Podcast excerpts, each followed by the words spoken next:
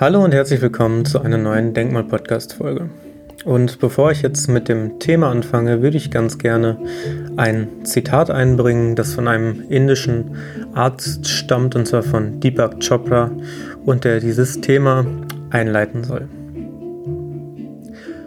Das Immunsystem ist das perfekte Team aus Ärzten, Chemikern, Biologen, das, wenn es über ein perfekt eingerichtetes Biochemielabor verfügt, den optimalen Wirkstoff synthetisiert bei minimalen Energieaufwand und minimalen Mengen an Nebenprodukten und diesen Punkt sowie zeitgenau appliziert. Ja, und äh, mit diesem Zitat eingeleitet möchte ich das heutige Thema aufgreifen und zwar das Immunsystem. Und wir haben ja letzte Woche schon über das zentrale Nervensystem gesprochen, beziehungsweise wie es äh, auf unser persönliches Glück beziehungsweise auf unsere Zufriedenheit wirkt. Und äh, dahingehend aufbauend möchte ich jetzt zum Immunsystem übergehen, weil, wie ihr sehen werdet, wird das äh, Nervensystem auch einen ziemlich großen Einfluss auf das Immunsystem haben. Nun gut, aber fangen wir erstmal an mit dem Immunsystem. Also was kann man allgemein zum Immunsystem sagen, selbst wenn man jetzt Laie ist? Ähm, ja, also wir wissen irgendwie selbst, dass wenn wir äh, auf der Arbeit sind, am Computer sitzen, wenn wir Sport treiben oder einfach nur gemütlich auf der Couch sind, dass unser Immunsystem die ganze Zeit im Hintergrund arbeitet. Es ist quasi 24 Stunden aktiv. Es ist bei fast jedem Lebewesen, wo ein Herz schlägt, aktiv, also sowohl Tiere als auch Menschen besitzen einfach ein Immunsystem, was vor ja, Erregern schützen soll oder vor irgendeiner Art von Reiz, was eben das Immunsystem stören könnte. Das heißt, wir müssen auch gleichzeitig einen Kompensationsmechanismus im Körper haben, der das Immunsystem verkörpert, um durch eine spezifische oder unspezifische Immunantwort auf diesen Reiz reagieren können. So, wenn wir jetzt wieder von Anfang an das Ganze dualitär betrachten, dann kann man sagen, okay, es müssen zwei verschiedene Schalter, übergreifende Schalter äh, funktionieren, ähm, damit das Ganze sich irgendwie im Gleichgewicht hält und damit wir langfristig überleben können. Und wenn wir uns das angucken, dann spielt beim Immunsystem äh, eine ganz große Rolle eben das Zwischenspiel zwischen Pathologie und Physiologie. Und äh, die Physiologie ist vereinfacht gesagt die Lehre von den ja, normalen bzw. biophysikalischen Lebensvorgängen. Das heißt, alle Organe, Gewebe und so weiter müssen in einem bestimmten Referenzbereich liegen, damit dieses Organ normal arbeiten kann. Wir kennen das vielleicht auch von den Enzymen. Wenn Enzyme in einer zu niedrigen oder zu hohen Temperatur arbeiten, dann fallen sie irgendwann aus oder gehen kaputt. Genauso ist das auch bei so gut wie allen anderen Gewebsarten. Also wir müssen einen bestimmten Bereich wahren wird dieser Bereich nicht gewahrt, dann kommt es eben zu Schädigungen oder zu Ausfällen. Und ähm, bei diesen Schädigungen oder Ausfällen ähm, berühren wir dann gleichzeitig einen anderen Punkt, und zwar die Pathologie. Und das ist eben die Krankheitslehre, weil Krankheitslehre auch ähm, zum einen natürlich dadurch definiert wird, ähm, dass Krankheit als der Zustand von ähm, nicht vorhandener Gesundheit äh, definiert wird. Also wenn keine Gesundheit vorliegt, ist man krank. Also man könnte sagen, wenn jetzt äh, bestimmte spezifische Bereiche im Körper nicht physiologisch normal arbeiten, dass wir dann in einen pathologischen Bereich reingehen und dass wir dann dort einen krankhaften Zustand vorfinden. Ähm, oder aber wir könnten auch andere Definitionen für Gesundheit und Krankheit einbringen, aber das, das hilft uns jetzt schon mal für, für den Anfang zum Verstehen. Der Deepak Chopra hat ja schon am Anfang gesagt, dass rein theoretisch die Ausstattung schon da wäre, um auf, jede, auf jeden Reiz äh, adäquat zu antworten mit dem Immunsystem. Das sehen wir auch bei Tieren. Also Tiere haben quasi, speziell auch Fledermäuse, ein unendliches, unendliches Reservoir an ähm, Bakterien und Keimen, die wir äh, wahrscheinlich noch nicht mal alle gefunden haben und die sie trotzdem in sich beinhalten. Und ähm, die auch für sie in erster Linie nicht schädigend sind. Also sie sind zwar vorhanden, aber sie tun nichts. Und das ist genauso bei uns. Also wir haben bestimmte Bakterien in unserem Körper, E. coli-Bakterien, wir haben Streptokokken in unserem Körper, alle möglichen Bakterien und Viren, die aber solange das Milieu in entsprechender Form vorhanden ist, nicht aktiv werden können, weil das Immunsystem sie, sage ich mal, klein hält. Ja, das heißt, Immunsystem ist in erster Linie ein Schutzmechanismus dafür, dass ähm, bestimmte Reize, die auf uns einwirken, gepuffert werden können. Das haben wir auch beim Immunsystem, äh, beim, beim Nervensystem gesehen. Also Parasympathikus und Sympathikus arbeiten in äh, einem spezifischen Bereich zusammen, um halt langfristig die Überlebensfähigkeit zu sichern. Jetzt ist das Problem, wenn bestimmte Reize zu groß werden oder bestimmte ähm, ja, Bereiche in unserem Körper, bestimmte, ein bestimmtes Milieu nicht gewahrt werden kann, ähm, dann sieht es schlecht für uns aus, weil wir dann Schaden davon tragen können. Und dieses Milieu kann eigentlich erst dann ähm, gestört werden, wenn wir einen Einfluss auf dieses Milieu haben. Weil normalerweise arbeitet das Immunsystem ja adäquat. Das sehen wir auch bei Tieren. Also an sich müssten wir nichts dafür tun, außer ähm, ja, mit dem Leben mitleben, nenne ich es jetzt einfach mal. Also müssen unseren normalen Tätigkeiten ähm, nachgehen, die ja auch wir in allem Leben äh, beobachten können, zum Beispiel Essen, Bewegung, zur Bewegung zählt dann natürlich auch Sport.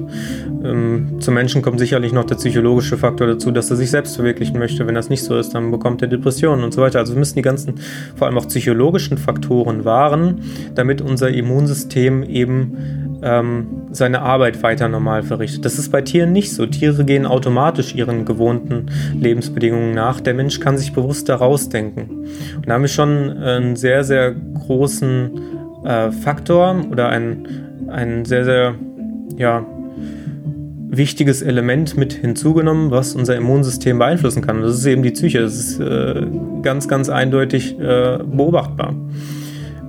Wenn jetzt wir uns in einer psychologischen Situation befinden, in der wir ja nicht unbedingt mit allem zufrieden sind, sind wir auch eher dazu ähm, veranlasst, krank zu werden.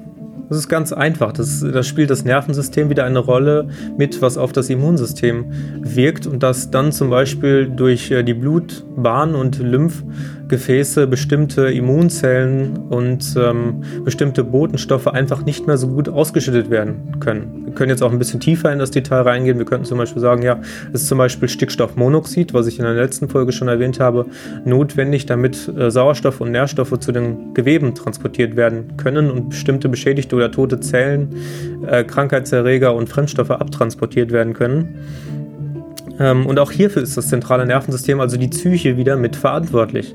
Also damit wir eine adäquate Immunantwort geben können, muss erstmal überhaupt ähm, ja, das Milieu stimmen, muss überhaupt, müssen die Grundvoraussetzungen gegeben sein. Und dann können wir beobachten, ja, wie kann ich das denn möglicherweise optimieren. Aber in erster Linie heißt optimieren erstmal die richtigen oder präventive Maßnahmen durchführen, die richtigen Bedingungen herstellen, damit das Immunsystem sich selber versorgen kann. Das hat ja auch Deepak Chopra gesagt. Er hat gesagt, müssen gar nicht unbedingt immer jetzt irgendeinen neuen Wirkstoff erfinden oder sonstiges. Wir kennen halt die Nebenwirkungen nicht davon. Wir sollten vielleicht in erster Linie erstmal gucken, ja, wo ähm, kann ich denn die richtigen Bedingungen, die gesundheitsfördernden Bedingungen, die physiologischen Bedingungen äh, wiederherstellen, die ich ja anscheinend durch einen bestimmten Reiz langfristig dazu gebracht habe, in den pathologischen Bereich hineinzugehen. So. Und ähm, jetzt muss man noch zum Immunsystem wissen, das Immunsystem ist ja nicht nur auf einen Ort beschränkt. Also es wird durch bestimmte Bahnen, wie zum Beispiel das äh, Lymphsystem, wir werden bestimmte ähm, Erreger und äh, Botenstoffe und so weiter äh, transportiert. Aber in erster Linie ähm, ist das Immunsystem quasi überall vorhanden. Und es ist auch angeboren. Es ist ein angeborener Schutz vor Keimen und Fremdkörpern. Man sagt auch, dass Kinder zum Beispiel in den ersten drei Jahren ähm, ein noch nicht vollständig entwickeltes Immunsystem haben und dass man sie deshalb vor allem ja, in ihrer äh, Entwicklung dort fördern sollte. Ähm, das bedeutet, wir sollten sie nicht unbedingt vor allem schützen, denn das Immunsystem muss sich auch an die Umgebung gewöhnen, aber wir sollten eben sie auch nicht zu vielen Bakterien ähm, aussetzen. Das heißt, äh, gerade die ganzen ähm, Pforten in den Körper, also die Schleimhäute über Nase, Mund und Magen-Darm-Trakt als äh, Barrieren sind wichtig in der Entwicklung auszubilden, um dann langfristig einen gesunden Schutz zu haben. Kinder, die, das weiß man auch inzwischen durch Studien, die eben keine adäquate Entwicklung haben, also nicht auch mal draußen im Dreck gespielt haben, sich nicht ähm, im Gegensatz dazu auch hin und wieder einfach mal die Hände gewaschen haben und so weiter. Die scheinen dann ähm, hinterher besonders viele ähm, immunologische Probleme zu haben. Also dass das Immunorgan des Körpers überhaupt nicht richtig ähm, ausgebildet ist. Das heißt, dass Keime besonders schnell diese Barri Barrieren äh, überwinden konnten. Und dass weiße Blutkörperchen und Leukozyten und so weiter gar nicht unbedingt ähm, gut genug ausgebildet sind. Jetzt könnte man natürlich noch spezifischer in die Immunabwehr hineingehen. Man könnte sagen, ja, was machen Makrophagen, was machen Granulozyten, äh, Monozyten und äh, Killerzellen. Hat man bestimmt auch irgendwie in der Schule schon mal gelernt, was so die zelluläre Immunabwehr mit äh, ja, beinhaltet. Ähm, oder zum Beispiel die Botenstoffe, die ich schon erwähnt habe. Ähm, aber wir, wir, müssen da gar nicht unbedingt so stark hineingehen, wenn wir uns dieses, diesen Überblick einfach verschaffen. Ähm, mein Immunsystem besteht aus bestimmten Substanzen, die mich davor beschützen, dass äh, bestimmte Reize oder Erreger dort äh, eintreffen, eintreten und diesen Schutz überwinden und ich nicht adäquat darauf reagiere. Und äh, zum anderen muss ich dafür sorgen, dass äh, dieses Gleichgewicht zwischen Physiologie und Pathologie dadurch aufrechterhalten äh, wird, dass wir uns sowohl immer wieder neuen Reizen stellen, aber diese Reize dann auch nicht in ihrem ähm, in ihrem Ermessen, in ihrer Stärke übertreibe, sodass ich langfristig einen pathologischen Bereich provoziere. Und wenn ich das weiß, dann äh, weiß ich schon eigentlich eine ganze Menge mehr über das Immunsystem, was in der letzten Zeit ähm, in der Forschung der Immunologie hauptsächlich vergessen wird. Denn was vergessen wird, ist, der, der Mensch hat ein Körpersystem, was in erster Linie funktioniert. Und wir können uns jetzt angucken, wie bestimmte Stoffe funktionieren, aber dadurch werden sie nicht besser funktionieren. Sie werden auch nicht dadurch besser funktionieren, dass wir bestimmte Medikamente erfinden. Das sind ja ganz einfach gesagt ähm, symptomunterdrückende Stoffe, die ähm, vielleicht in dem Moment das Problem lösen, aber langfristig den ähm, Bereich des Problems einfach nur verschieben. Weil das, das, äh, die Ursache des Problems liegt in einem anderen Bereich. Und das ist hauptsächlich die Psyche.